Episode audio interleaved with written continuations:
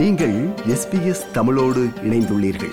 SBS dot com dot AU forward slash Tamil எனும் இணையத்தின் மூலம் மேலும் பல சிறப்பான நிகழ்ச்சிகளை நீங்கள் கேட்கலாம்.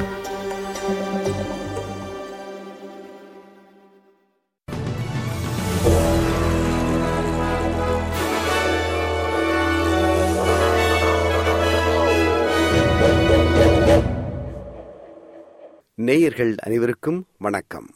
இன்று பிப்ரவரி மாதம் எட்டாம் தேதி வியாழக்கிழமை.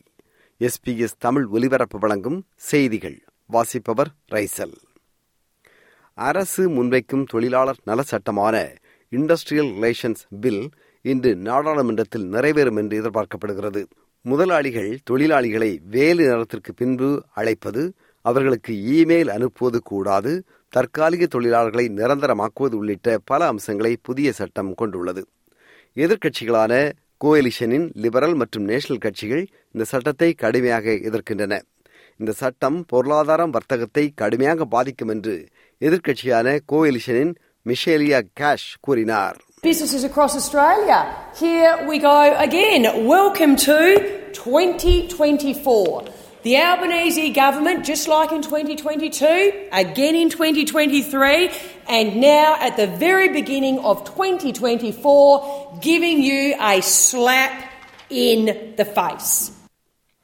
நாட்டில் பணவீக்கத்தை கட்டுப்படுத்த அரசு மேற்கொள்ளும் நடவடிக்கைகளில் பெரும் வர்த்தக நிறுவனங்கள் பொருட்களின் விலையை வேண்டுமென்றே கூட்டி விற்பதை தடுப்பதும் அவசியம் முக்கியம் என்று ஏ ட்ரிபிள் சி எனும் அரசு நிறுவனத்தின் முன்னாள் தலைவர் புரொஃபசர் ஆரன் ஈல்ஸ் கூறியுள்ளார் The actual setting of prices by business has added quite a lot to inflation, and that's often disregarded.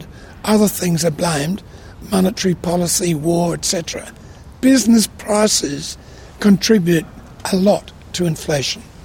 ஆனால் தொழிற்சங்கங்கள் முன்னெடுத்த இந்த ஆய்வில் புரொஃபசர் ஃபெல்ஸ் இந்த கருத்தை முன்வைத்திருப்பதால் இந்த ஆய்வு முடிவை தாம் சந்தேகிப்பதாக வர்த்தக நிறுவனங்களின் கூட்டமைப்பான Australian chamber of commerce and industry அமைப்பின் தலைவர் ஆண்ட்ரூ மெக்கேலர் கூறியுள்ளார்.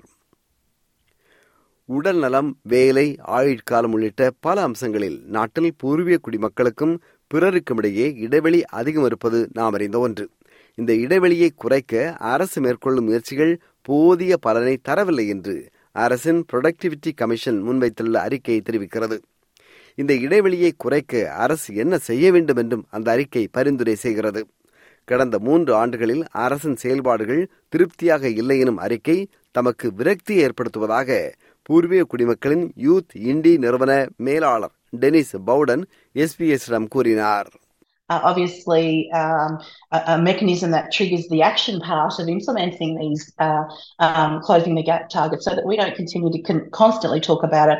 Uh, we're not we're not spending our resources on collection of data and statistics. We already know the picture and and how it's been painted, and this is not news.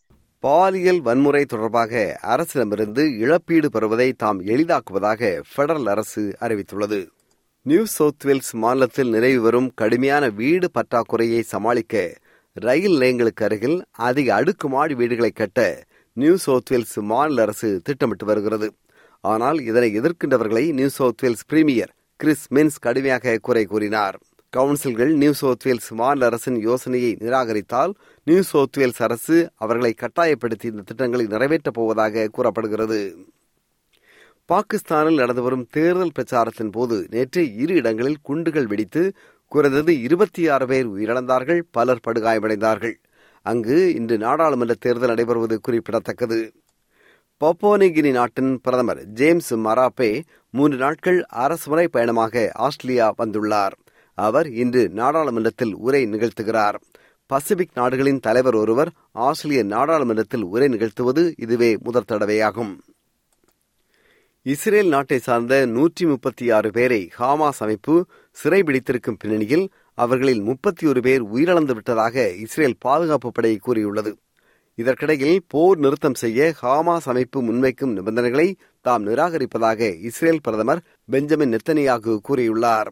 ஆனால் போர் நிறுத்த முயற்சி கைவிடப்படவில்லை என்று மத்திய கிழக்கு நாடுகளுக்கு பயணம் மேற்கொண்டிருக்கும் அமெரிக்க வெளியுறவுத்துறை அமைச்சர் ஆண்டனி பிளின்கன் கருத்து வெளியிட்டுள்ளார்.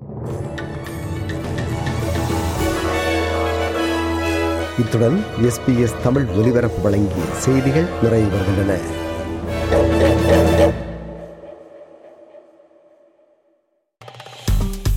விருப்பம் பகிர்வு கருத்து பதிவு. லைக் ஷேர் காமெண்ட் எஸ்பிஎஸ் தமிழின் ஃபேஸ்புக்